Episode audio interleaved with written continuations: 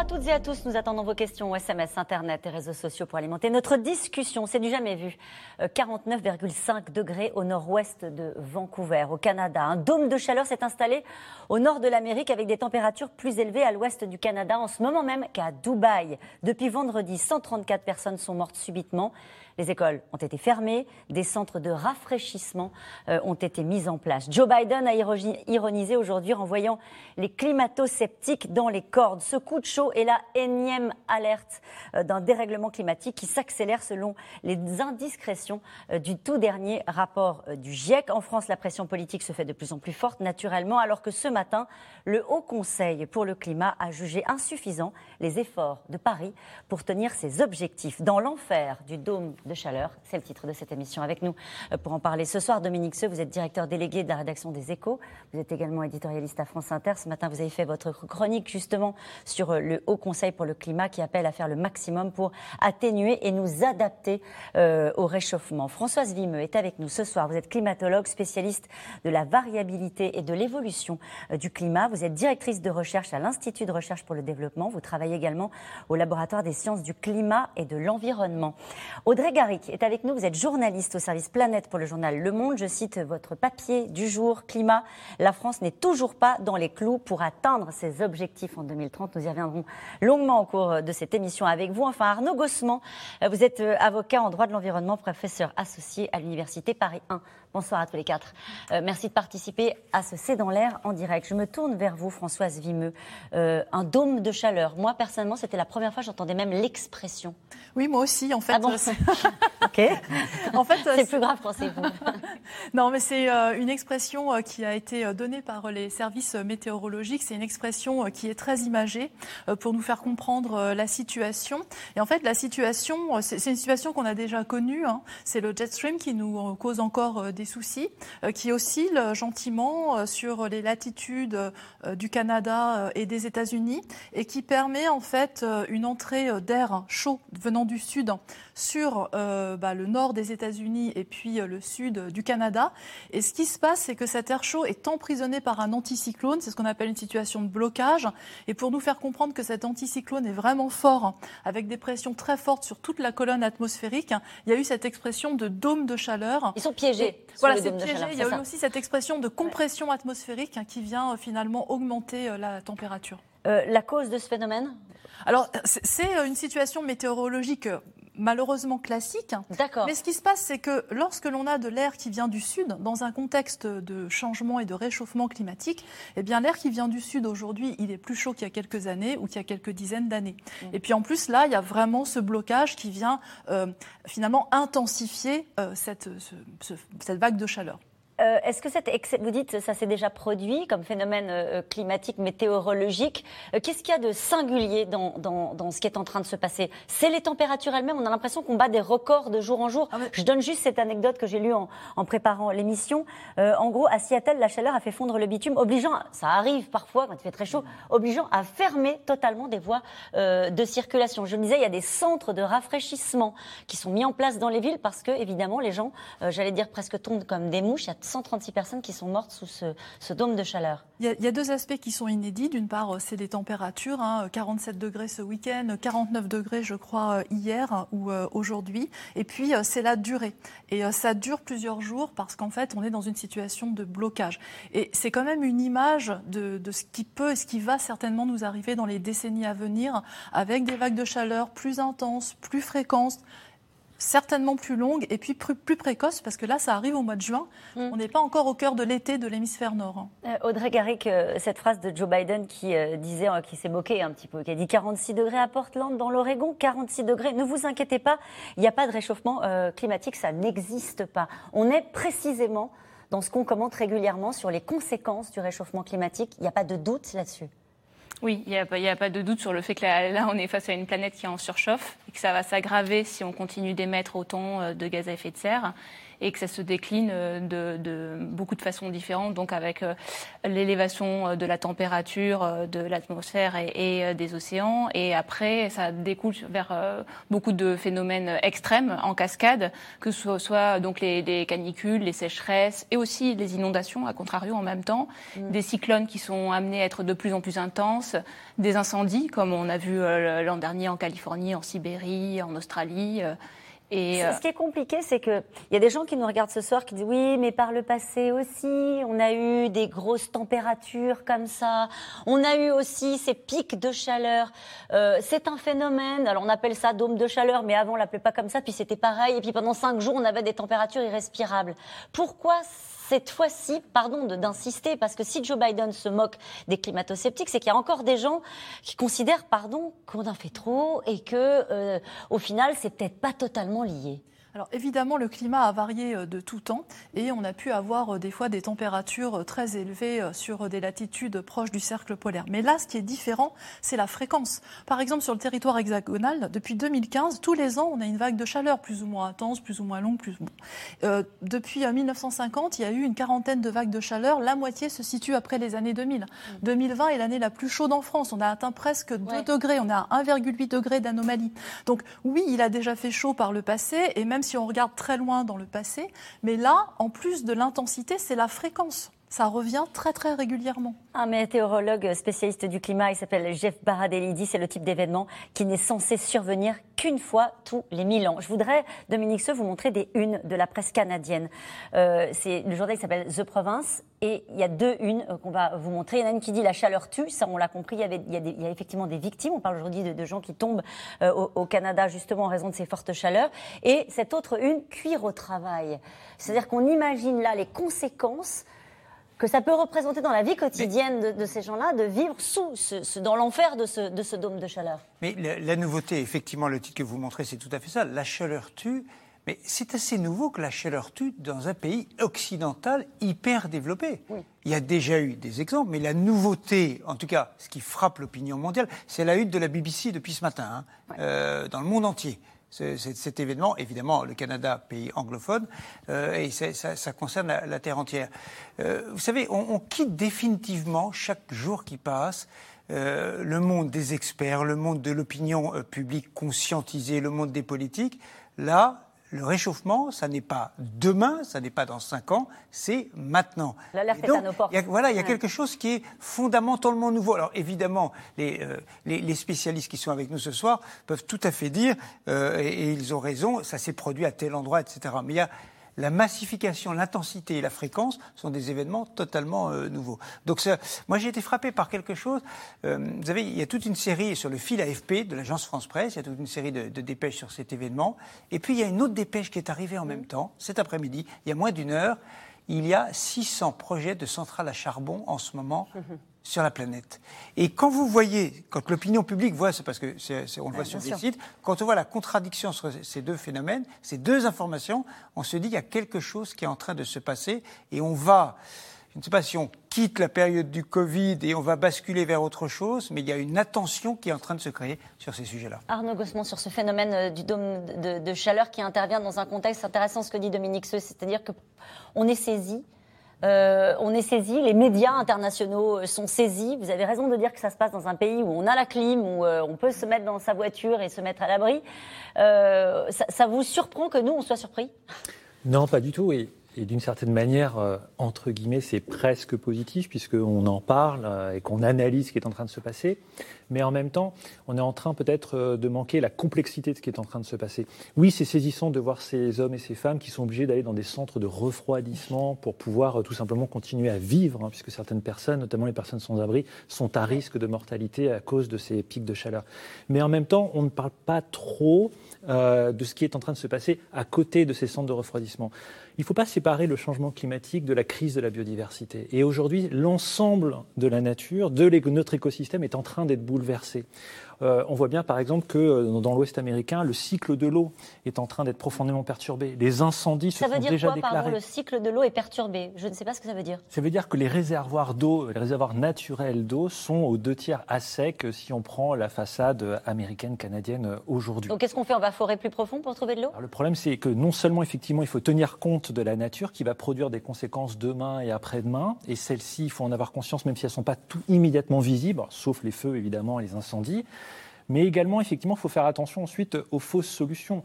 Euh, quand on voit les centres de refroidissement, par exemple, on peut se dire c'est bien parce que ces personnes trouvent euh, de l'air. C'est l'urgence c'est l'urgence, les hôtels sont pris d'assaut, les bibliothèques sont prises d'assaut, mais euh, en même temps c'est une catastrophe puisque cette climatisation nous refroidit mais réchauffe la planète en même temps. Donc on a des fausses solutions et là il faut faire attention de ne pas s'arrêter à ce qui est spectaculaire. Il faut le faire, attention, je ne dis pas qu'il ne faut pas s'émouvoir de ce qui est en train de se passer, mais il faut aussi étudier les à côté, ce qu'on ne voit pas immédiatement. Ce qu'on voit pas immédiatement. ce que vous dites c'est que ce qu'on ne voit pas immédiatement c'est tout aussi grave. C'est tout aussi grave, oui. Euh, il n'y a pas longtemps le GIEC, c'est-à-dire ces experts, je parle sous contrôle euh, on va en parler dans un instant.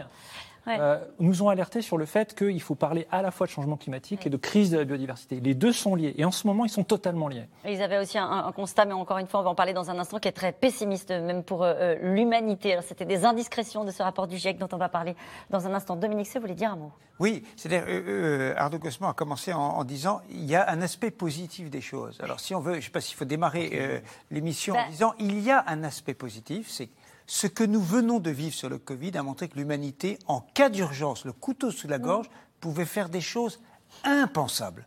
Dépenser, trouver, inventer, s'adapter. Et c'est un signe d'espoir, me semble-t-il, de mon point de vue, pour dire elle est capable aussi de. Alors évidemment, le problème, c'est que le mur n'est pas aussi visible. Alors justement, Arnaud Gossman, justement, Arnaud Gossman va, poursuivre cette, discussion. Ce qui est très visible là, c'est l'urgence. Euh, c'est aussi l'idée que habituellement, quand on parle du climat, on dit 2030, 2050. Donc euh, certains se disent bon, écoutez, bon courage les petits, ce sera pour plus tard. Cette fois-ci, c'est là. Et, c'est peut-être cette urgence-là, est-ce que vous êtes d'accord avec ça, qui euh, du coup saute aux yeux et qui fait qu'à un moment donné, à la une des journaux d'actualité, on parle de cette actualité du réchauffement climatique? Oui, et le juriste, lorsqu'il entend urgence, se dit malheureusement il y a une urgence du climat. Et qu'est-ce qu'on fait face à cette urgence du climat? Parce que le législateur, euh, le juge, les États sont beaucoup plus longs, même nos économies, à se mettre euh, au carré pour pouvoir répondre à cette urgence-là. On répond en urgence par de la climatisation, des hôtels, des centres de refroidissement. Ça, on sait faire oui, plus ou moins bien, parce qu'il y a quand même des personnes sans abri dans des régions où il n'y a pas de services publics qui soient capables de s'adapter de cette manière-là. On en reparlera. Mais objectivement, le problème, c'est comment on répond à l'urgence. Maintenant, c'est maintenant, c'est pas demain. On va voir comment on répond à l'urgence, parce qu'effectivement, c'est en train de se passer, notamment à l'Assemblée euh, en France en ce moment. Ce sont des scènes dignes de scénarios catastrophes. Vous les avez bien décrites, hein, les uns les autres, des villes du nord-ouest du Canada et de l'Amérique, étouffées euh, par euh, le dôme de chaleur. Des températures qui grimpent jusqu'à 49,5 degrés, du jamais vu depuis plus de 80 ans, avec des morts subites qui prennent au dépourvu les autorités locales. 134 personnes au moins sont mortes à raison des fortes chaleur au Canada ces tout derniers jours. Magali Lacrose et Nicolas Baudry-Dasson. Quand la chaleur devient irrespirable, jour après jour. Depuis vendredi, le Canada suffoque. À Vancouver et sa province, le mercure s'affole, jusqu'à 49,5 degrés hier. Je ne peux pas rester chez moi. Comment je fais si je m'évanouis et que personne ne le sait Il n'y a plus d'air nulle part. Non mais sérieusement, mercredi prochain on sera encore à 38 degrés, c'est 16 degrés de plus que d'habitude. Les Canadiens sont à la plage et dans les parcs se rafraîchissent. Ça ressemble aux vacances, mais les tragédies se jouent dans les appartements. Dans ce pays, bien plus habitué aux hivers très rigoureux qu'aux grandes chaleurs, c'est un début d'été meurtrier entre vendredi et hier, plus de 134 morts. On a d'habitude 3 ou 4 morts par jour. Et depuis vendredi, la police de Vancouver enregistre 14 morts par jour. Les secours sont pris d'assaut. Il faut parfois attendre deux heures pour les joindre. On demande à chacun de contacter les membres de leur famille pour éviter de découvrir qu'un être cher de la famille ou un voisin, quelqu'un de proche, serait mort tragiquement. Les bulletins météo annoncent encore aujourd'hui jusqu'à 44 degrés à l'ombre, à l'ouest du Canada. On appelle ça le dôme de chaleur. Un dôme de chaleur, c'est-à-dire des hautes pressions atmosphériques, c'est de l'air chaud qui descend, qui forme comme un chapeau et qui piège cet air brûlant. Des centres de rafraîchissement s'ouvrent à la hâte dans des parkings au sous-sol. Et à la télévision, les témoignages racontent le manque d'équipement de certaines maisons de retraite, sans climatiseur, bref, l'improvisation et la sidération. Je ne souhaite à personne de voir ses parents dans cet état-là à cet âge-là, sans aide. Dans l'Ouest américain aussi, la vague de chaleur se déplace. Au fin fond de la vallée de la mort, le point le plus bas des États-Unis, il fait 54 degrés. Et avec le dôme de chaleur, le record de 56,7 degrés enregistré en 1913 pourrait être battu dans les prochains jours. La sécheresse fait rage. Au nord de San Francisco, le niveau du lac d'Oroville inquiète son immense barrage, alimentant en eau une bonne partie de la Californie. Les rivières sont à sec, les incendies se multiplient, alors que l'été commence à peine. Le climat se détraque et ça se voit. Certains territoires subissent un réchauffement plus rapide que d'autres. Les scientifiques du GIEC en sont à leur sixième rapport plus alarmiste que les précédents. Les conséquences d'une hausse de température de plus de 1,5 degré seraient irréversibles.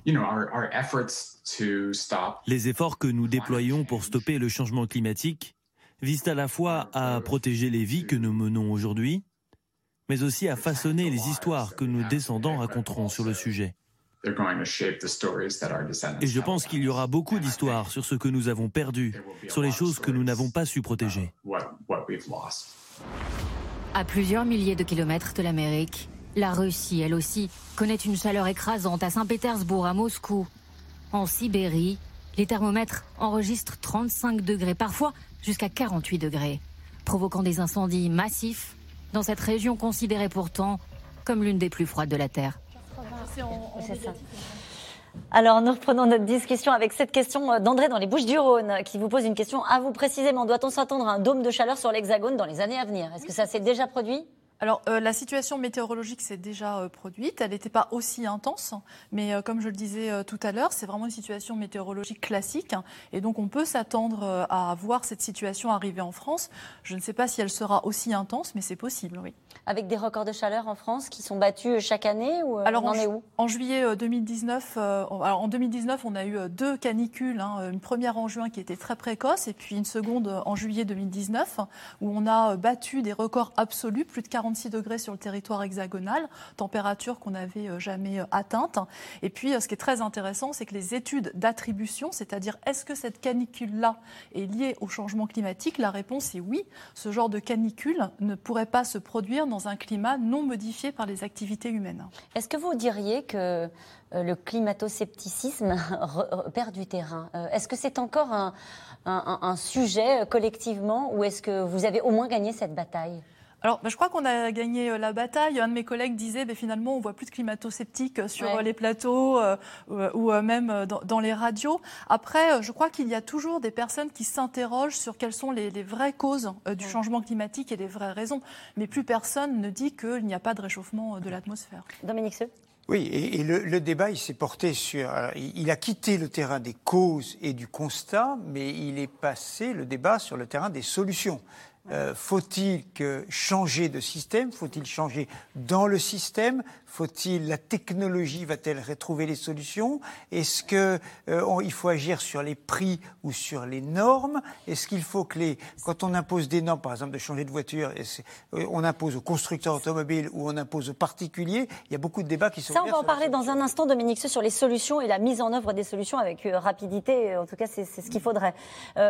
pourquoi je vous pose la question? Parce qu'il y a le rapport du GIEC qui a été pas mal critiqué parce qu'en fait, il n'est pas sorti officiellement. Il y a eu des fuites, notamment euh, euh, dans la presse, avec euh, un constat qui était très rude, qui était de dire en gros, de toute façon, c'est cuit. Pardon pour, c'est pas du tout un mauvais jeu de mots. la vie sur Terre peut se remettre d'un changement climatique. L'humanité ne le peut pas, avec l'idée que dépasser de 1,5 degré pour entraîner des conséquences graves pendant des siècles, parfois irréversibles. C'est un constat terrible expliquant qu'on a un peu perdu déjà cette bataille sur ce sujet-là, sur le rapport du GIEC et sur les conclusions qui sont très alarmistes euh, oui, bah nous, on était quand même. Moi, j'étais un peu gênée de, effectivement, de la, la fuite de ce rapport, puisque c'est un travail qui n'est pas du tout achevé, qui normalement c'était une version de travail qui a circulé euh, en fin d'année dernière et qui ne doit être publiée que en février 2022. Il y a tout un travail en fait de collecte des 40 000 commentaires qui ont été faits sur ce rapport, qui doivent être intégrés, et tout un travail en fait de relecture par les pairs et de vérification. Donc déjà, il faudra voir quelles seront les, les conclusions finales du rapport. Il vous semble être trop alarmiste? Ben, je, moi, je peux pas me prononcer là sur, euh, sur un travail qui est en cours. En fait, je, je peux pas. Euh, je trouve que c'est embêtant de, de, alors que c'est pas fini. De, mais parce que dans le ton, il y avait quelque chose, c'est vrai, qui était assez inhabituel. Hein. Ce rapport euh, disait en clair que l'humanité ne pourra pas s'adapter. C'est ça. n'est pas habitué, en tout cas, à entendre les scientifiques avoir un tel ton. D'habitude, ils sont beaucoup plus prudents. Et il y a toujours un peu cette idée qu'on pourra encore limiter le réchauffement climatique à 1,5 degré par rapport à l'ère pré-industrielle.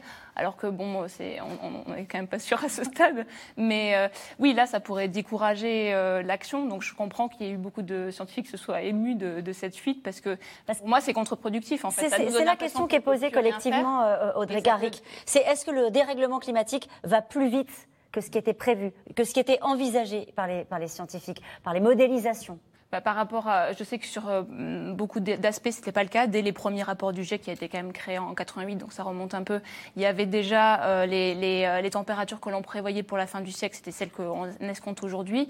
Il y a sans doute une accélération finalement de l'élévation du niveau des, des mers qui est un peu plus élevée que que ce qu'on pensait. Mais globalement, on avait déjà tout dit euh, dans les années 80. Donc après, la question, c'est la question des points de rupture, des points de bascule. Est-ce que ça va aller plus vite à, à cause de certains effets d'entraînement?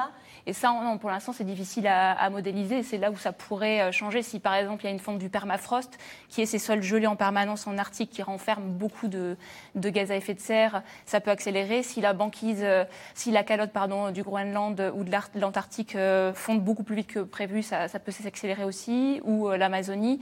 Donc ça, ça, là, ça peut aller plus vite. Et le GIEC étudie en fait ces phénomènes qui, pour eux, sont des phénomènes peu probables, mais de, de haute intensité qu'il faut suivre de près. Françoise Vimeux, sur ces questions oui, je pense que c'est très important. Ce qui a été dit, hein, effectivement, sur les fuites du rapport euh, du GIEC, on ne peut pas euh, commenter euh, un travail qui n'est pas finalisé et qui est dans un état qui est peut-être très différent de la version finale qui sortira en février. Parce que ça veut dire, pardon, qu'on va l'édulcorer pour pas faire peur aux gens Ah non, pas du ah tout. En fait, non, non. Il faut peut-être vraiment rappeler que le GIEC travaille avec des relectures par des experts scientifiques. Et là, il s'agit d'un brouillon de résumé qui a reçu 40 000 commentaires et qu'il va falloir prendre en compte.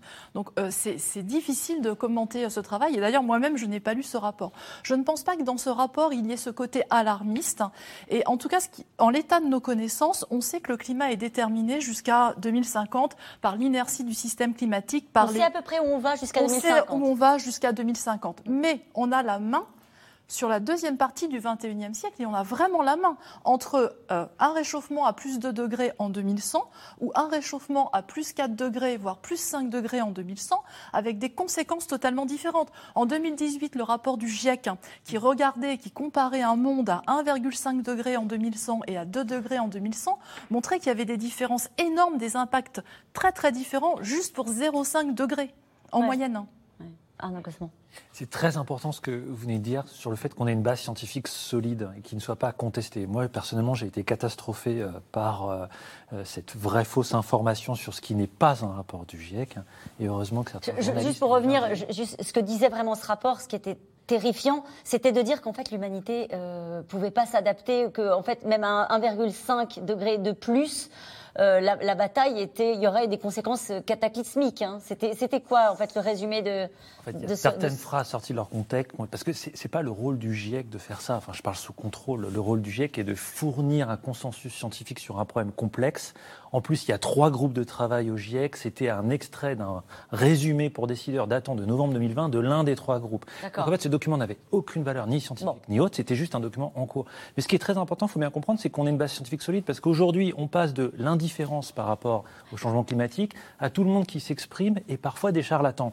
Il faut qu'on ait une base solide, notamment pour permettre ensuite aux États de fixer des objectifs qui ne soient pas contestables. Lorsqu'on va parler au niveau de l'Union européenne, c'est-à-dire ce mois-ci des objectifs que doit poursuivre l'Union européenne pour lutter contre le changement climatique, c'est une petite révolution. L'Union européenne jusqu'à présent ne l'avait jamais inscrit dans le marbre de son droit. Elle va le faire, mais il faut qu'on ait une base scientifique absolument incontestable. Et évidemment, le GIEC aujourd'hui a cette autorité-là et il faut garder cette autorité.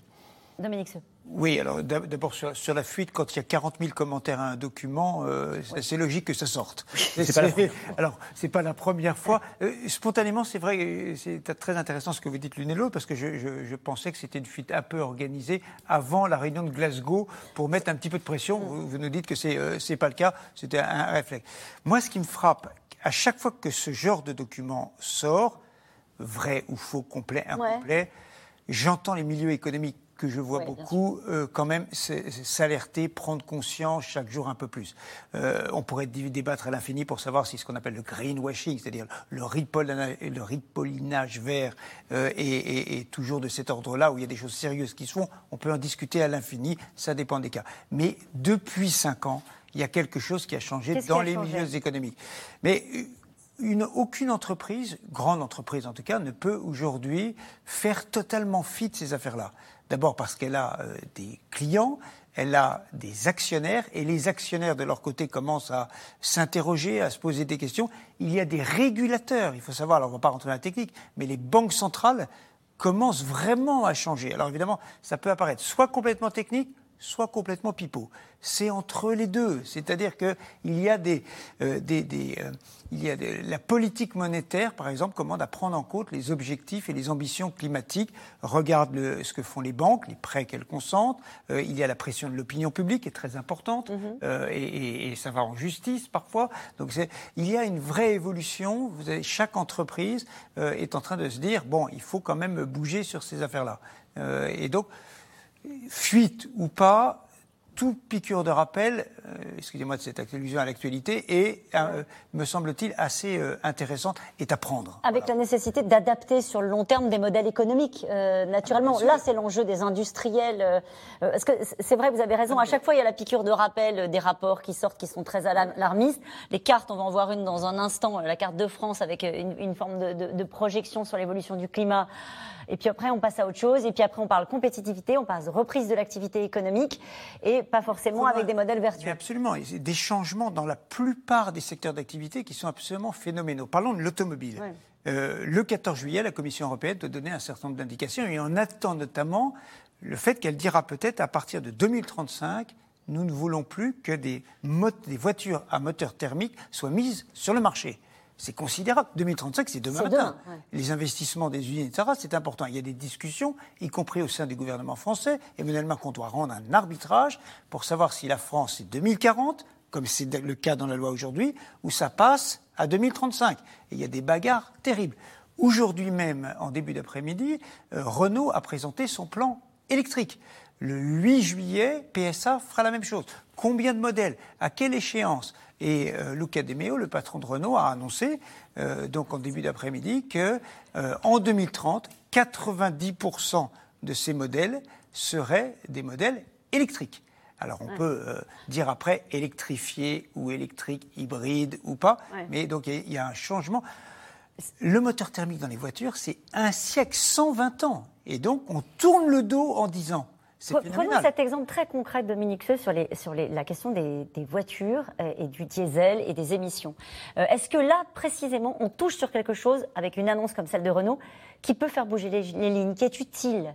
Euh, Ou est-ce qu'à un moment donné, il y aura une telle inertie? Parce que c'est ça qui est parfois démoralisant quand on traite de ces sujets, c'est de dire mais c'est tellement une petite goutte d'eau par rapport à tout ce qu'il faudrait faire. Sur cet aspect des transports et de l'automobile, est-ce que là, ça pèse euh, dans le dérèglement climatique, dans le réchauffement climatique 31%. Voilà. Et voilà, exactement. Les transports, c'est 31% des émissions de gaz à effet de serre en France. Donc évidemment, ça pèse. Et la moitié de ces 31%, ce sont les transports euh, de voitures. Donc c'est sûr que ça pèse. Après, la question à chaque fois, c'est les échéances. En fait, c'est quand, euh, à quand on met euh, les, euh, les dates de fin des véhicules thermiques euh, ou autres. Parce qu'on sait que c'est sur cette décennie qu'on doit agir, qu'on doit diviser par deux nos émissions de gaz à effet de serre si on veut avoir une chance de limiter le réchauffement à 1,5 degré. Donc plus, plus c'est tard. Et euh, moins ce sera facile après d'y On entend arriver. aussi que la production de voitures électriques est aussi une pollution et, et que du coup, euh, c'est pas forcément un cercle vertueux. Est-ce que c'est le cas? Il y a tout, effectivement, il y a toute la, question des batteries, de là d'où viennent les matières premières et les, les, les terres rares, etc. Euh, donc euh, il y a aussi la question surtout de la provenance de l'électricité. Donc en France, forcément, avec une, électricité qui est pratiquement totalement décarbonée, là, ça peut être intéressant. Les voitures électriques, c'est deux fois moins d'émissions de CO2 que les voitures thermiques en ville. Mais en, Allemagne, où c'est encore euh, beaucoup issu du charbon, c'est pas le cas. Ou dans d'autres pays, ou en Chine, par exemple, c'est pas le cas. Hmm. Donc, mais moi, je voulais juste dire sur le, sur le changement, je me disais, oui, en fait, on est tous, on se dit tous, voilà, c'est des piqûres de rappel. À chaque fois, ce sont des, des, rapports très alarmants qui nous font oui bouger. Et d'un côté, on a tous cru qu'il pourrait avoir un monde d'après euh, différent. Et quand on voit les plans de relance dans les pays du monde entier, en fait, il y a eu des rapports là de l'ONU ou de l'OCDE qui montrent qu'ils sont pas du tout verts. En fait, on, finance encore majoritairement les énergies fossiles. Et même si on finance davantage qu'avant la transition écologique, comme à côté, on met beaucoup d'argent, comme euh, le disait Dominique Seux, ou euh, dans les centrales à charbon ou dans le pétrole ou dans le gaz, ben, l'un ne pense pas l'autre. Et, et, là, on n'en va pas assez vite. Juste pour revenir d'un mot sur le dôme de chaleur avant d'aller au deuxième reportage avec vous, Françoise Vimeux. Euh, le risque, d'une manière générale, pour la planète, c'est évidemment euh, le réchauffement.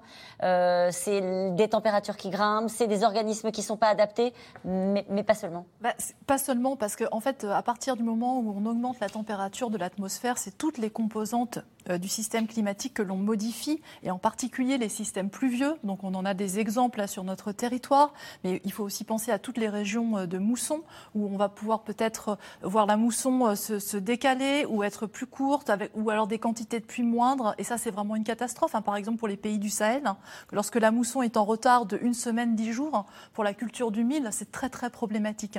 Et puis, euh, il y a donc euh, toutes les composantes du système climatique. On a parlé de l'élévation du niveau des mers. On voit que ça s'accélère pour les glaces qui sont posées sur les continents, qui participent à l'élévation du niveau des mers. Et puis, il y a aussi toutes les conséquences sur les écosystèmes, écosystèmes terrestres, écosystèmes marin, on sait que dans un monde à plus de degrés, on n'a plus de coraux. Oui. Donc il y a des, y a des économies qui sont impactées naturellement. Euh, alors c'est compliqué la question que je vais vous poser, mais je vous la poser quand même. Il y a tellement d'urgences qui sont posées sur la table, il y a tellement de combats qu'il faut mener que parfois il y a des gens qui vous regardent ce soir et qui se disent. Euh, est-ce qu'on va y arriver, etc. Est-ce qu'il y a un sujet, euh, pour encore une fois la spécialiste que vous êtes, qui vous préoccupe le plus? Quel est le sujet qui vous préoccupe le plus? Quand vous regardez les projections sur le dérèglement climatique? Bah, ce qui me préoccupe, ça serait l'inaction, en fait. Euh, ce qui me préoccupe, c'est ce que vous dites, c'est-à-dire que les gens se disent, mais il y a tellement d'urgence, on ne sait pas par où commencer, et puis nous, qu'est-ce qu'on peut faire? Et en fait, je crois que c'est un mauvais raisonnement, parce qu'on voit aujourd'hui que la sensibilisation, elle est au niveau de, des territoires et de l'échelle locale. Et en fait, il n'y a pas une urgence, il n'y a, pas quelque chose qui est plus urgent que, que l'autre. Ça dépend. On peut pas classer, on peut pas se dire bon bah à un moment donné, il va falloir quand même qu'on prenne en compte euh, euh, la montée des eaux euh, qui va concerner des, le littoral dans telle et telle région parce qu'il y a des populations. Il n'y a pas un sujet sur lequel l'ensemble des scientifiques se disent ça, ça va être notre première urgence. Eh ben, les scientifiques, ils, euh, vous disent l'état de, des connaissances et après, euh, chaque territoire doit s'emparer de quelle est son urgence. Euh, le, rapport du Haut Conseil sur le climat, il y, a une carte en fait de vulnérabilité et on voit que sur les littoraux, il y a vraiment voilà, des gros On fait du super teasing sur la carte du, Haut Conseil et on va vous la ah. montrer. Elle, elle, est là, mais on va d'abord voir le reportage si vous le voulez bien parce que le rapport du Haut Conseil pour le climat est sans appel. La France ne va pas assez vite pour tenir les objectifs qu'elle s'est fixés. La pandémie a permis naturellement de baisser les émissions de gaz à effet de serre plus vite que prévu, mais certaines agences anticipent déjà un rebond, une reprise très forte euh, de l'activité économique. Le gouvernement se retrouve sous pression, y compris d'ailleurs euh, vis-à-vis d'une Europe qui, elle, veut accélérer. Romain Besnénou avec Juliette Perrault et Ariane Morisson. Ses partisans à Bruxelles parlent d'une nouvelle pierre angulaire de la révolution verte. L'Union européenne, qui a été créée il y a 70 ans pour le métal et le charbon, va devenir le premier continent à respecter la règle du zéro carbone. Le 24 juin, le Parlement européen a voté une nouvelle loi climat. Objectif, la neutralité carbone d'ici 2050 et une réduction de 55% des émissions de CO2 contre 40% prévues initialement. Mieux, mais insuffisant selon les écologistes qui ont voté contre. Je regrette que cette loi ne soit pas suffisante pour atteindre les objectifs des accords de Paris. Pour empêcher le désastre du changement climatique, nous avons besoin d'actions fortes et concrètes. Il faut viser les secteurs du transport et du tourisme responsables du tiers des émissions de gaz à effet de serre. Le transport est le seul secteur à voir ses émissions augmenter. Le climat change et les alertes se multiplient. Pour les instances européennes, la pression est de plus en plus forte. 9 citoyens européens sur 10 disent attendre des objectifs plus ambitieux de la part de leur gouvernement. Ils protestent dans les rues, à Paris. Faites en sorte de rentrer dans ce système et de prendre le pouvoir à l'intérieur du système. Ou aux abords du G7, en Angleterre. Nous sommes dans la plus grande urgence que le monde ait connue. Et tout ce que nous recevons, ce sont des promesses qui vont entraîner la mort de milliards de personnes. Dans le sillage de l'Union européenne, hier, le Sénat a adopté la loi climat souhaitée par le gouvernement, mais largement revue et corrigée. La TVA sur les billets de train sera bien abaissée et certaines lignes aériennes supprimées. Mais les sénateurs, en majorité républicains, ont rejeté l'interdiction de publicité lumineuse dans les commerces, l'écotaxe ou encore l'interdiction de louer des logements dits passoires thermiques. Il ne s'agit pas d'être alarmiste, mais réaliste, mes chers collègues. Nous ne pouvons que regretter que le Sénat, dans sa majorité, n'ait pas encore terminé sa mue écologique. Trop de vieux réflexes, trop de certitudes nous confinent encore à l'insécurité écologique. L'insécurité ou l'urgence climatique. Lui en a fait sa priorité. Nicolas Hulot, ancien ministre de l'écologie, tire la sonnette d'alarme aujourd'hui encore et estime que le président de la République ne va pas assez loin. S'il avait été à la hauteur, je n'aurais pas quitté le, gouvernement. Mais je ne veux pas non plus faire la petite phrase. La France n'est pas le pire élève. le, gouvernement actuel a fait des choses. Il y a des choses dans sa loi de programmation. Mais le gouvernement a créé une institution pour juger de l'action du gouvernement, le Haut Conseil pour le climat. Regardez le dernier rapport du Haut Conseil pour le climat. Euh, et ce qu'il dit, c'est qu'on n'est pas à la hauteur de nos engagements. On se fixe des objectifs, mais on ne s'en donne pas les moyens. Le rapport du Haut Conseil pour le climat, c'est 184 pages et un constat peut mieux faire. Il souligne les résultats insuffisants malgré des efforts et des améliorations dans le bâtiment, l'industrie et l'agriculture. Mais d'après le rapport, les deux tiers des Français sont fortement exposés aux risques climatiques. Le Premier ministre a demandé au ministère de faire des plans d'action, chaque ministère. Euh, mais là, il n'y a que trois plans d'action qui sont publiés.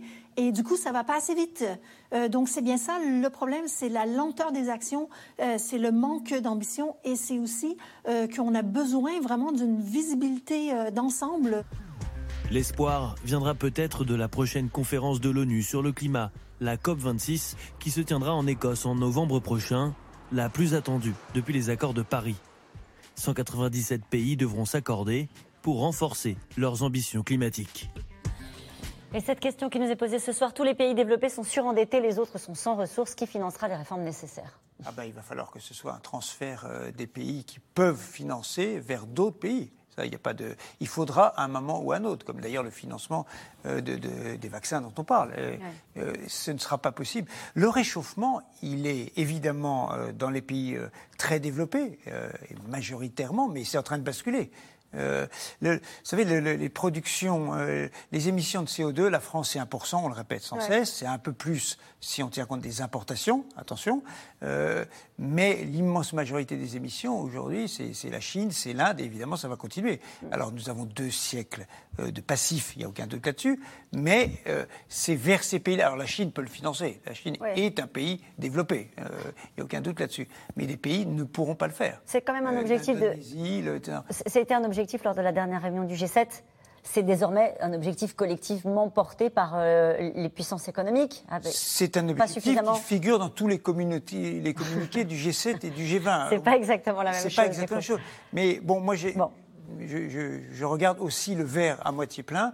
Euh, il y a, euh, on sait beaucoup plus de choses. Vous posiez la question juste avant le, le, reportage de dire quelle est la priorité. Si on considère que la priorité c'est la décarbonation de la production d'énergie, Aujourd'hui, on sait combien ça coûte et comment il faut faire. Après, est-ce qu'on peut le faire? Mais combien ça coûte? L'Agence internationale de l'énergie a publié un rapport absolument passionnant il y a deux mois sur comment faire pour avoir une, euh, une neutralité carbone en, en 2050. D'ici 2030, il faut consacrer 5 000 milliards de dollars par an pour décarboner l'ensemble de la production euh, d'énergie et notamment l'électricité. Par rapport à un PIB mondial, je ne vais pas noyer euh, les téléspectateurs sous les chiffres, mais un PIB mondial qui est l'ordre, disons, de 90 000 dollars par an, c'est beaucoup. 90 000 milliards. Voilà, 5 000 sur 90 000. On se dit, c'est énorme. Mais quand la cause et le mur est devant nous, est-ce que c'est autant que ça? Peut-être pas. Regardez ce qui s'est passé encore une fois en 2020 où l'économie mondiale a été mise à l'arrêt. Donc il y a quelque chose qui est possible. On en vient à cette carte. Il va falloir vous m'aidiez à la commenter. Le rapport du Haut Conseil pour le climat donc, a produit euh, cette carte de France euh, où l'on voit en gros euh, qui projette hein, sur les conséquences du réchauffement climatique à 2040. À Clermont-Ferrand, par exemple, on passera de 11 jours à 34 jours à plus de 5 degrés au-dessus des, normales de saison. Et on voit des phénomènes climatiques avec des cyclones, feux de forêt, submersion marine, érosion côtière. On l'a déjà vu plusieurs fois, cette carte. Oui, alors cette carte, euh, elle, montre en fait la, vulnérabilité et qu'est-ce qu'elle dit, qu'est-ce qu'il faut retenir. Alors les cyclones, c'est pour euh, nos outre-mer, hein, bien sûr, avec des cyclones pas forcément plus nombreux, mais euh, plus intenses et qui vont déverser davantage de pluie, parce que dans une atmosphère plus chaude, on met plus d'eau. Sur le territoire hexagonal, ce qu'on voit, c'est des littoraux. Pourquoi? Parce que c'est la montée du niveau des mers et les submersions marines qui sont accentuées par les tempêtes. On peut prendre l'exemple de la tempête Xintia, une surcote marine de 1,60 m. Si le niveau de la mer a déjà atteint 1 m, 1 m 10 à la fin du siècle, il suffira d'une petite tempête qui va apporter une, submersion, une surcote de 60 mhm. cm pour arriver à la même chose. On voit aussi que le sud de la France est très vulnérable aux feux de forêt. Alors ça, c'est pas euh, nouveau, mais on voit que ça remonte légèrement vers le nord. Et puis il y a aussi euh, toutes ces, euh, ces, vagues de, ces vagues de chaleur où c'est le nombre de jours où on va vraiment avoir chaud, ou le nombre de nuits où on ne va pas redescendre en dessous d'une certaine température, qui augmente sur tout le territoire, mais évidemment plus sur le sud. Mhm. Arnaud Gossement, là, quand on voit cette carte-là et qu'on est aux responsabilités, on doit agir. Et du coup, l'État se retrouve devant parfois les tribunaux. Alors oui, effectivement, il se retrouve dans les tribunaux. Pas que. Ce qui est très intéressant aussi, c'est que des entreprises se retrouvent dans les tribunaux. Et euh, pour rebondir sur ce que Dominique Se disait tout à l'heure, on peut penser à, l'entreprise Shell, un pétrolier bien connu, euh, dont toute l'activité a été passée à la loupe par le juge dans une décision extrêmement détaillée aux Pays-Bas. Et au final, cette entreprise s'est vue enjoindre de réduire drastiquement, beaucoup plus qu'elle ne le voulait, ses émissions de gaz à effet de serre euh, d'ici à 2030. Donc c'est vrai que le juge peut à un moment donné engager la responsabilité d'une société et faire en sorte que cette société change tout son modèle économique. et c'est très puissant, c'est presque plus puissant quand vous attaquez un État, parce qu'un État c'est personne un État. Euh, c'est un gouvernement qui va changer, des élus qui vont changer. La Shell, c'est tout de suite des actionnaires qui réagissent. Obligation pour cette entreprise immédiatement de se désengager de certaines Qui les saisit Qui saisit les tribunaux contre cette entreprise Comment ça se passe C'est une association de défense de l'environnement rejointe par des particuliers qui ont appuyé cette action-là. Ce sont souvent des fondations ou des associations dans le monde entier qui donnent le là et qui euh, saisissent la justice, soit contre des entreprises, soit on l'a vu en France, bien sûr, il y a plusieurs contentieux, deux, dont un va être jugé par le Conseil d'État demain euh, contre l'État français. Voilà, ça. Euh, ça pèse pas, ça vous avez l'air de dire que c'est symbolique. Non, c'est pas symbolique parce que petit 1, ça grave dans le marbre du droit le fait que le changement climatique est une réalité scientifique et qu'il y a une origine humaine, qu'il y a une responsabilité de l'État qui doit agir. Ça grave aussi le fait que pour le juge, l'État jusqu'à présent n'en a pas fait assez et que ça peut s'aggraver. Maintenant, le juge, effectivement, principe de séparation des pouvoirs oblige et le fait qu'il n'est pas climatologue, demain, il va probablement nous dire le gouvernement doit prendre toute mesure utile. évidemment, vous allez me dire toute mesure utile, il n'est pas en train de dire très précisément, il n'y a pas d'astreinte financière non plus, ce qu'il doit faire. Mais après, ce n'est pas non plus le rôle du juge. Le rôle du juge, malgré tout, par l'audience que l'on donne à ces décisions, euh, ça crédibilise l'action contre le changement climatique. Et ça, c'est très important. Et ensuite, ça va redescendre sur les autres acteurs, des collectivités territoriales, des entreprises. Alors attention, je ne suis pas en train de dire que tout le monde va se retrouver dans les tribunaux. Euh, je ne mhm. suis pas pour une vision violente et judiciaire de la société. Mais il n'empêche que, vous voyez par exemple sur le greenwashing, la décision Shell. Le greenwashing, c'est quand même, juste pour les gens qui nous regardent, c'est l'idée de faire de euh, de l'écologie à la petite semaine, de, changer son logo, de continuer à polluer et de dire qu'on a, on éteint la lumière en sortant. Je, caricature. C'est pas simplement dire qu'on va faire des petits gestes, c'est prétendre défendre l'environnement alors qu'en fait on ne le fait pas. c'est juste mettre un coup de peinture verte sur une construction qui reste très, très déficiente. Mais c'est vrai qu'aujourd'hui, par exemple, c'est la question des allégations environnementales. Dès que vous achetez un vêtement, dès que vous achetez un produit, n'importe lequel, on vous dit qu'il est vert, qu'il est éco-responsable. Il y a plein de labels là-dessus, etc. C'est faux?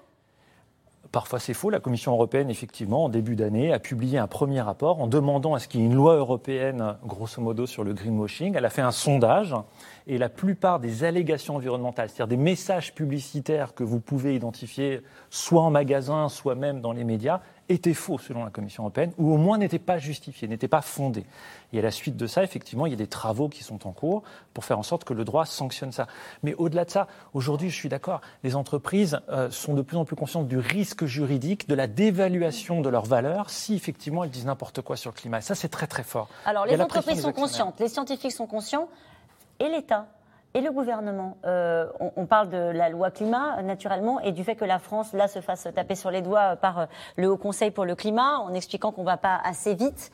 Euh, vous avez l'air d'expliquer les uns les autres que l'ensemble de la société est en train de bouger, mais que les États, que les partis politiques, que ne bougent pas suffisamment, enfin ne bougent pas assez vite, parce qu'à un moment donné, il faut prendre en compte aussi les aspirations des populations. C'est ça le problème? Et là, on a vu en tout cas effectivement que le, gouvernement français ne bouge pas assez vite, que la loi climat et résilience qui est issue des propositions de la Convention citoyenne pour le climat n'est pas assez ambitieuse. Ça, ça a été dit par le Conseil pour le climat et par d'autres euh, instances. Et donc le Conseil pour le climat a dit qu'on donc on, réduit certes nos émissions, il faut quand même le dire, mais on les réduit pas suffisamment vite par rapport. quels sont nos objectifs et on en est où? Donc on doit on doit en fait réduire nos émissions de 40 d'ici à 2030 par rapport à 90. Et après, ça va sans doute être relevé parce qu'il y a des nouveaux objectifs européens. Et pour l'instant, là, par exemple, en 2019, on les a réduites de 1,9%. Et dès cette année, il faudra les réduire de, de 3%. Il faudra doubler, en fait, notre rythme. Ça paraît inatteignable? Non, c'est pas, pas inatteignable. En fait, il faut aller plus vite sur tout, notamment les transports, sur l'agriculture, sur les bâtiments. En fait, on connaît les solutions. Mais là, on l'a vu avec l'élaboration de la loi climat, le gouvernement a quand même euh, tergiversé sur, sur beaucoup de sujets. Et on a vu ben, qu'il faisait euh, la part des choses entre euh, ceux qui voulaient aller plus vite et ceux qui demandaient justement qu'il y ait moins de contraintes et d'aller moins vite. Et qu'il y a eu un poids des ce qu'on appelle les, lobbies, mais bon, il y a des, intérêts en tout cas constitués euh, qui ont poussé pour amoindrir beaucoup de mesures sur, sur l'interdiction, par exemple l'obligation de rénovation des logements, ben, elle n'a pas eu lieu. Sur le fait qu'on puisse interdire des vols intérieurs domestiques euh, s'il y a une alternative de en train, donc les conventionnels voulaient en moins de 4 heures, c'est devenu en moins de 2h30, avec des exceptions, de sorte qu'il y aura peut-être qu'une à cinq lignes qui seront concernées. Donc sur tous les points importants, où l'interdiction de la publicité, les, la Convention citoyenne demandait sur tous les produits polluants, ça s'est retrouvé sur les énergies fossiles. Alors on sait qu'il y en a très peu. Donc euh, à chaque fois, on a amoindri sur tous les sujets. Parce qu'il faut mettre aussi en accord cela avec des aspirations économiques et aussi l'acceptabilité, je le disais, des populations. On a tous en tête naturellement ce qui s'est passé avec la taxe carbone mais on sait qu'on peut accompagner aussi les populations les plus modestes. On sait qu'il y a en fait la, la, taxe carbone. Finalement, je trouve que c'est presque un, faux débat parce que bon, déjà il y a eu beaucoup de motivation pour la, crise des, gilets jaunes et on sait que la taxe carbone elle, n'est pas redistribuée aux personnes qui en ont le plus besoin. Donc si là on se dit, ben, d'accord, on met des obligations, des contraintes, ça va être très dur pour plein de gens qui ne peuvent pas changer leur voiture comme ça ou rénover leur logement, mais qu'on les aide, c'est possible aussi de débloquer beaucoup d'argent, on l'a vu avec le Covid, et on peut aussi aider ceux qui en ont le plus besoin intégralement à rénover leur logement. C'est parfois fait, mais pas suffisamment, que pour les très très modestes, on pourrait le faire un peu plus, les accompagner davantage. Donc en fait, il faut une forme de euh, radicalité euh, dans la façon d'appliquer euh, les mesures. C'est ce que disait ce matin Éric Piolle, qui est candidat à, la primaire écolo, et qui disait, oui, bah, on arrivait à tel niveau, euh, un tel retard euh, qu'il faut à un moment donné euh, changer de braquet. Alors après, le monde économique, c'est compliqué. Oui, si vous vous mettez à la place, mettons-nous à la place un instant du gouvernement français, quel qu'il soit, quel que soit, qu'est-ce qui se dit le gouvernement français? Je suis le gouvernement français, il se dit deux choses. Il se dit, la France émet 466 millions de tonnes de CO2, mhm. l'Allemagne 780, 700 ou 800 millions. Et donc, à la France, on demande beaucoup d'efforts, c'est normal, elle doit en faire, mais euh, autour de nous, ce n'est pas exactement ce qui se passe. On ne demande pas les mêmes efforts à l'Allemagne? Ben, On demande des efforts, mais enfin, euh, pour l'instant, les pays qui émettent et qui envoient dans l'atmosphère le plus de CO2, c'est des pays qui sont autour de nous. Et donc, L'Allemagne a quand même des objectifs climatiques qui sont plus ambitieux que ceux de la France actuellement. Mais la réalité de ces dernières décennies, c'est que l'Allemagne a envoyé beaucoup plus de CO2 que la France. Et de très loin. Donc je suis le gouvernement français, je me mets dans cette peau-là pendant un instant, et je me dis, bon, il faudrait savoir. Et quand, toujours le gouvernement français dit, je ferme Fessenheim, je ne fais pas Notre-Dame-des-Landes, je, euh, je, je, je, ne fais euh, donc j'arrête des centrales nucléaires, je fais un certain nombre d'actions symboliques des grands centres commerciaux, je ne les fais pas. Voilà. Et au fond, est-ce que quelqu'un me dit, euh, gouvernement français, vous êtes formidable? Jamais. Donc politiquement, je ne dis pas que c'est un bon angle, l'angle politique, mais je dis politiquement, ça ne paie pas beaucoup pour l'instant. Ça paye dans les urnes municipales. Alors, et ça, on va en parler tout à l'heure, mais pas pour l'instant au plan national. Ça peut changer. Mais si je suis l'État, je me dis, je prends des grands risques, j'ai augmenté la taxe carbone comme tous les économistes le demandaient, mais au résultat, il y a les gilets jaunes, effectivement avec beaucoup d'autres causes sans doute, mais euh, la Convention climat n'a même pas évoqué le sujet de la taxe carbone, alors que l'ensemble des économistes disent c'est le moyen de jouer sur les prix. Donc c'est compliqué politiquement. Ça va peut-être changer. Alors on va voir si ça va changer. On va, je vais vous donner la parole dans un instant, Arnaud Gossman. Je voudrais qu'on aille au troisième reportage. On va continuer à parler de euh, l'écologie politique parce que les écolos se lancent dans la bataille euh, naturellement de la présidentielle avec une primaire en septembre et des candidats fraîchement déclarés après Sandrine Rousseau et en attendant Yannick Jadot. Euh, c'est Éric Piolle qui s'est lancé ce matin, hier précisément d'ailleurs auprès de nos confrères euh, de, France Bleu, persuadé que le temps de l'écologie politique est venu après des régionales qu'ils jugent tous encourageantes. La Labert, Walid Berissoul et Clément Voyer. C'est l'écologie qui est en dynamique. C'est l'écologie qui rassemble.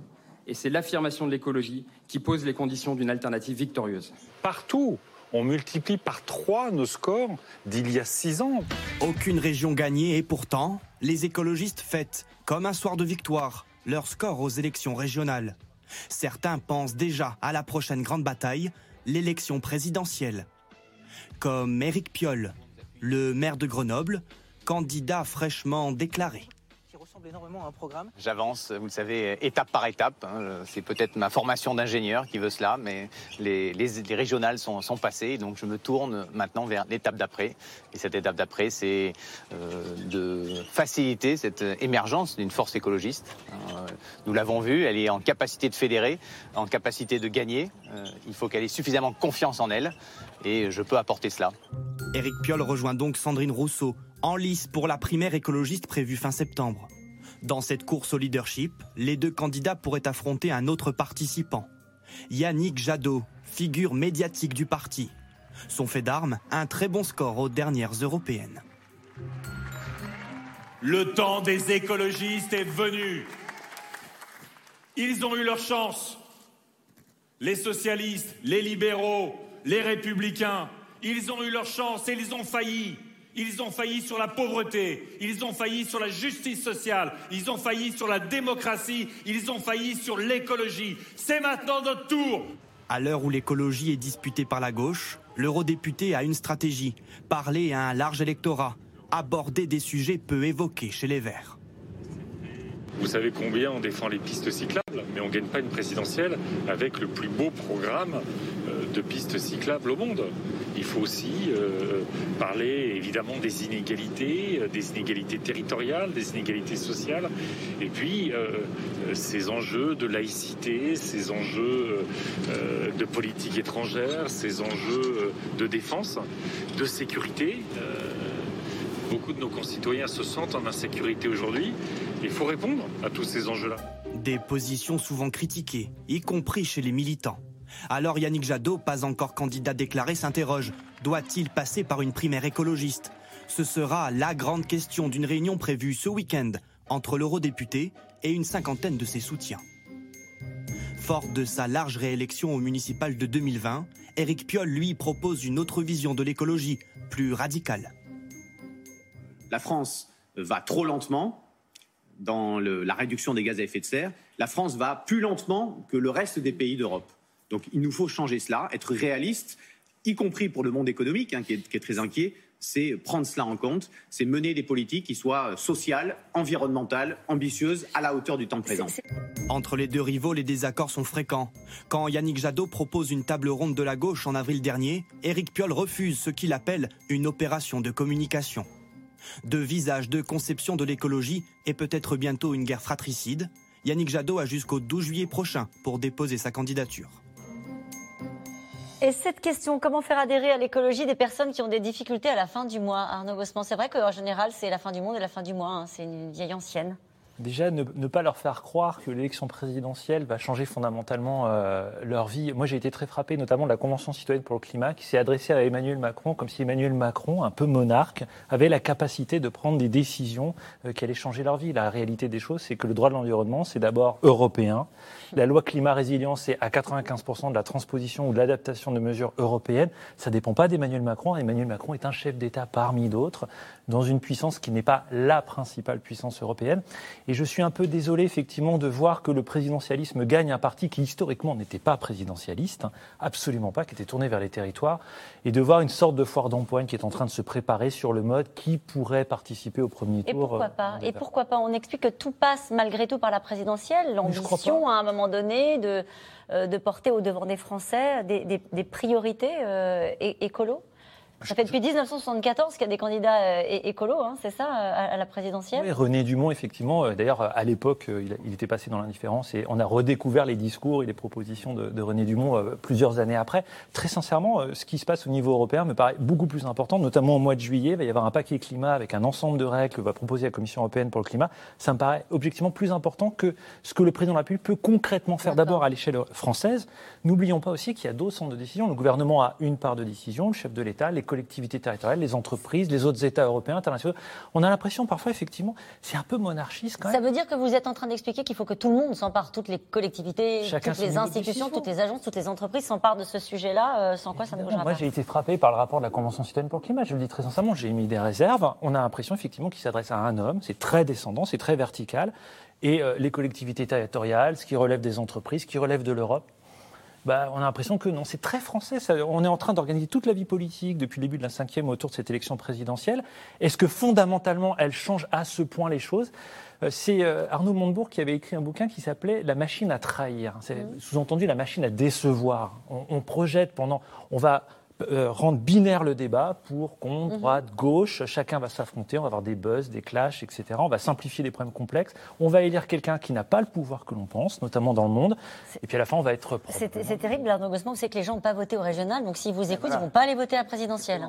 Si, bien sûr, mais euh, si vous expliquez qu'en fait, il n'a pas le pouvoir de changer euh, un, peu les choses et, d'impacter euh, certaines mesures, notamment en matière d'environnement. On est dans une république. Hein, en, revanche, ce que je retiens de ce que vous expliquez, c'est l'ambition, peut-être nouvelle ambition européenne sur les questions climatiques, sur les questions environnementales, avec une présidente très allante sur le sujet. Ah ben, l'Europe veut vraiment être la puissance dans ce domaine-là, la puissance la plus en avance du monde. Elle en fait un Alors, elle en fait un modèle, et c'est vrai que depuis 1990, euh, si on regarde les émissions, euh, c'est plutôt euh, le cas. Il y a vis-à-vis de la Chine qui s'est développée et les États-Unis qui ont été longtemps climato-sceptiques. Donc on est, on, est où Barack Obama a annoncé des choses, mais il n'en a pas fait tant que ça. Là, il y a en train des choses, des choses qui sont en train de bouger avec Joe Biden. L'Europe se mobilise. Alors évidemment, elle a des pays comme la Pologne qui évidemment utilisent encore beaucoup de charbon, mais ça va, ça va changer. En tout cas, il, le faut.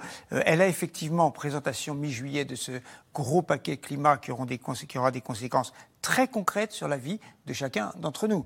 Et donc, euh, c'est un, un objectif faramineux. Cela étant, euh, c'est une puissance économique qui doit préserver le niveau de vie de sa population. Et donc, dans ses relations avec la Chine, on peut dire, euh, on peut sauter sur sa chaise en disant il faut immédiatement faire la, taxe carbone aux frontières de l'Europe et ne plus accepter des produits chinois qui seraient fabriqués dans des conditions non CO2. Mais une fois qu'on a dit ça, les Européens sont bien contents d'avoir des produits pas chers. Donc, c'est toujours une logique de complexité, il n'y a aucun doute là-dessus. Françoise Dumais, vous l'entendez, cet argument-là?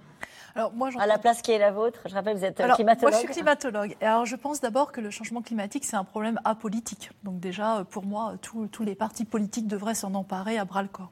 La deuxième chose, quand on Ils le font Pas suffisamment? Chacun se fait euh, son opinion. Euh, moi, je pense qu'il y a une grande sensibilisation quand même euh, de l'opinion, ou en tout cas, la sensibilisation augmente.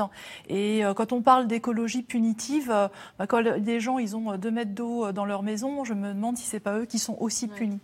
Ensuite, lorsqu'on parle des émissions de gaz à effet de serre par pays, je pense qu'il faut aussi raisonner par habitant. C'est normal que la Chine émette beaucoup, c'est un énorme pays. Si on revient par habitant, c'est plutôt des pays qui ont l'économie comme le Qatar, qui sont émetteurs, enfin, super émetteurs euh, de, gaz à effet de serre. Donc moi, je regarde les choses vraiment de là où je suis, comme vous dites, en tant que climatologue. Et euh, je, je, crois vraiment que oui, encore une fois, tous les politiques, et certainement que l'Europe est le, est le, bon niveau parce que le changement climatique est un problème global. Hein. Mm. Ce n'est pas un problème pays par pays. Après, chaque pays doit décliner euh, ses solutions suivant son économie, j'imagine, et là où il veut aller. Mais c'est vraiment un problème global et l'Europe me semble un bon niveau. Et nous revenons maintenant à vos questions. On va commencer encore avec une question pour vous. Françoise Vime, peut-on prévoir un dôme de chaleur? Oui, on avait alors euh, l'intensité exacte de la, enfin l'intensité de, l'événement ou euh, jusqu'où on va monter en température, on peut le prévoir 24 à 48 heures avant. Mais euh, là, ce qui se passe aux États-Unis et au Canada, on l'avait vu venir hein, avec des déferlantes qu'on appelle dans notre jargon des ondes de Rossby, donc des déferlantes atmosphériques qu'on voyait arriver sur la côte américaine. Et on sait quand est-ce que c'est la fin de cet épisode Alors ça, c'est plus compliqué. Comme on a des conditions anticycloniques, et eh bien ça bloc et c'est pour ça que l'événement euh, est long. Alors généralement, ça dépasse rarement quand même une semaine, euh, dix jours, mais ça, on ne le sait que quelques jours avant. Ce sont des prévisions euh, météo. Que, que vont devenir la faune et la flore de ces régions de l'ouest du Canada et des États-Unis? Qui peut répondre à cette question? Bah, je, pense que la, faune et la flore, pour la flore, il y a vraiment des, euh, ce qu'on appelle des zones de vie qui sont euh, très étroites en termes de température et de pluie. Euh, c'est-à-dire que certains organismes, je parlais des coraux tout à l'heure, les coraux sont très très sensibles par exemple à une toute petite augmentation de la température de surface de l'océan. On a d'autres organismes dans la flore et dans la faune qui ont ces mêmes sensibilités et avec ce type d'événements répétés qui pourraient être vraiment perturbés. Le dôme de chaleur peut-il se déplacer sur le continent européen alors, le dôme de chaleur ne peut pas se déplacer sur le continent européen. Par contre, il peut se créer un dôme de chaleur sur l'Europe. Sur il fait chaud, alors on climatise à tout va et donc on réchauffe l'atmosphère. On n'est pas prêt d'en sortir. Monique, encore, c'est précisément ce que vous nous disiez tout à l'heure, Arnaud Gossman. C'est-à-dire, c'est des solutions d'urgence. Oui, qui peuvent être des fausses solutions, qui viennent aggraver en réalité le changement climatique euh, parce qu'on a une fausse solution. On s'adapte. Oui, mais Est-ce que c'est ça l'adaptabilité euh, face, au réchauffement climatique. nouveau en France, hein, puisque l'État français a sorti son premier plan national d'adaptation en 2006, euh, puis 2011, réactualisé en 2018. Il fait 26 pages, objectivement, il est très généraliste, il parle de lutter contre les feux de forêt, contre le recul du trait de côte. Alors, je ne dis pas que rien n'a été fait, notamment dans la loi climat et résilience, il y a un dispositif intéressant pour lutter contre le, vous savez, le recul du trait de côte et toutes ces maisons qui ont peut-être s'effondrer et tomber dans la mer. Il y a des choses qui sont faites, mais objectivement, aujourd'hui, euh, c'est quand même un concept nouveau. Et dans le champ politique, il est temps que, effectivement, les politiques locaux Ça veut dire, pardonnez-moi, je vous coupe pour être sûr de bien comprendre, c'est qu'il y a à la fois la lutte contre le réchauffement climatique, à plus ou moins euh, long terme, et on a compris que c'était une urgence, et de l'autre côté, s'adapter de toute façon à une réalité qui est le réchauffement climatique et le dérèglement climatique auquel on est et on sera confronté les changements climatiques sont d'actualité, sont déjà là, hein, ça a été précisé euh, bien mieux que, que, je ne pourrais le faire. Et effectivement, il faut s'adapter aujourd'hui. Il y a plein de choses à faire. Les infrastructures, les usines, les infrastructures de transport, euh, les sillons ferroviaires, etc. Les maisons aussi qui se fissurent euh, plus souvent l'été. Le recul du trait de côte. On a beaucoup parlé dans votre émission des inondations qui pouvaient avoir lieu, par exemple, de manière plus fréquente, notamment à la Roya, près de Nice. Il faut effectivement reconstruire, refaire des berges, refaire l'urbanisme, les plans locaux d'urbanisme, etc., etc., etc. Aujourd'hui, par exemple, on a des communes qui ne sont même pas classées à risque alors qu'elles sont inondées. Il va falloir recartographier, faire progresser les connaissances, indemniser. Ça a coûté énormément d'argent, tout ça, notamment le recul du trait de côte. Et ça, c'est l'adaptation. Ça va coûter cher. Et le Haut Conseil pour le climat, euh, pour la première fois, dit attendez, c'est aussi important, ou en tout cas, c'est très important. Arnaud Gossman vient de donner beaucoup d'exemples concrets. Je peux en rajouter quelques-uns. Euh, est-ce que le système électrique tient bien quand il y a quelques degrés en plus et des pics de chaleur? Est-ce que les rails euh, de chemin de fer les systèmes électroniques qui sont dans les, dans les rails tiennent, résistent à la chaleur, parce qu'on sait que ça chauffe, ça chauffe très fort. Est-ce que le goudron euh, dans les rues doit être le même ou doit être fait?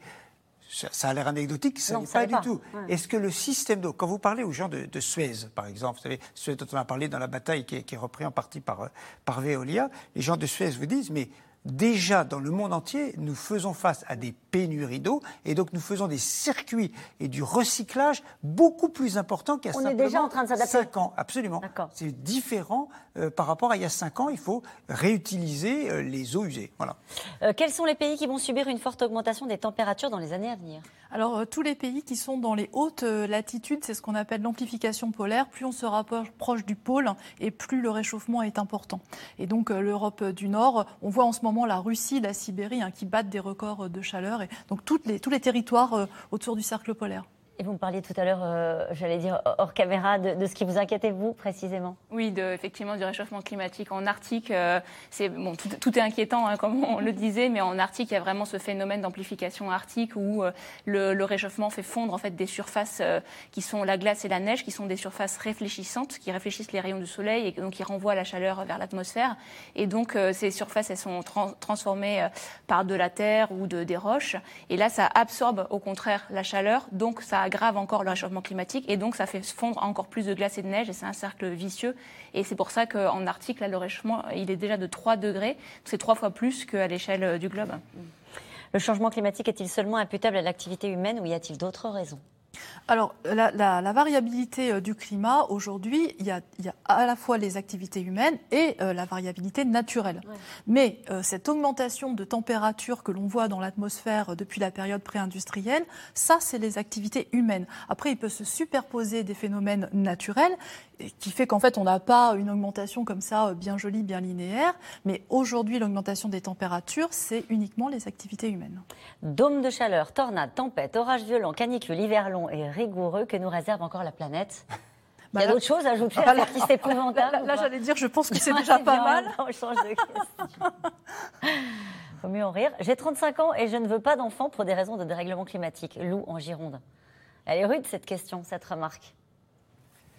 Elle est rude et après ça renvoie à la, question de, l'optimisme ou du pessimisme naturel de, chacun d'entre nous. On comprend que la question, moi je, crois que l'humanité a toujours euh, résolu les questions qui se posaient à elle et que nous avons les moyens de le faire. Donc euh, encore une fois, je pense que les solutions vont être trouvées. Arnaud Gossement je pense que pour lutter contre le changement climatique, il faut au contraire euh, des hommes et des femmes. Et je, enfin, le, le plus important pour moi, c'est le droit des générations futures, qui a été reconnu par le tribunal constitutionnel allemand et sincèrement se battre pour le droit des générations futures. Sans générations futures, je ne comprends pas le raisonnement. Quoi. Donc j'ai plutôt tendance à penser Faites des au enfants, contraire, oui, bah, évidemment, ça nous donnera encore plus de force et d'énergie pour lutter contre. Mais ça traduit, elle est intéressante cette remarque parce que ça traduit juste une inquiétude de, de, de cet avenir absolument incertain, en se disant bon, franchement, est-ce qu'on est sûr de vouloir les faire grandir dans le monde d'avant avec les tornades, les inondations et tout ça Ça pose une question politique très intéressante de savoir euh, est-ce que euh, qui doit gouverner est-ce qu'il y a un aspect générationnel dans ce qui est, puisque après tout, ce sont les euh, moins de 50 ans, moins de 40 ans qui sont les plus concernés. Et nous sommes dans le monde gouvernés quand même par des plus de, euh, de, 60 ans. Est-ce que ça peut, sauf en France, apparemment. Voilà. Mais est-ce que c'est, est-ce que, est-ce qu'il y a une question? Alors, en tout cas, ceux, qui ont le plus, voté euh, pour revenir aux élections régionales, ce sont les plus de 60 ans, comme dit, qui ont le plus voté. Arnaud Gossement.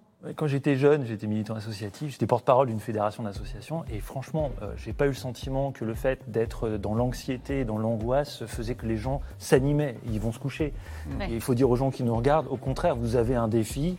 Euh, la première fois que l'humanité est confrontée au même défi en même temps, il faut le relever. Pensez-vous vraiment que les véhicules électriques vont résoudre le problème de pollution? Non. Non Non, franchement, non. Et là, je sais qu'on peut avoir un désaccord. C'est d'abord un usage, c'est des autoroutes, c'est des montagnes de déchets. Dans certains pays, la production, en fait, vous déplacez le problème du réservoir vers la, la source d'électricité. Pas l'électrique, pas le... Il va falloir être plus sobre, il va falloir réduire les transports. Il faut quand même dire les choses. La sobriété, les économies d'énergie notamment et de transport, c'est nécessaire. Dernière question rapide. N'a-t-on pas déjà dépassé le point de non-retour du réchauffement climatique? Non. Non, merci. Allez, on va finir avec ça. Cette émission sera rediffusée dans la joie et dans la bonne humeur à 22h30. Vous pouvez retrouver C'est dans l'air quand vous le souhaitez en podcast sur toutes les plateformes. Tout de suite, c'était à vous. Belle soirée.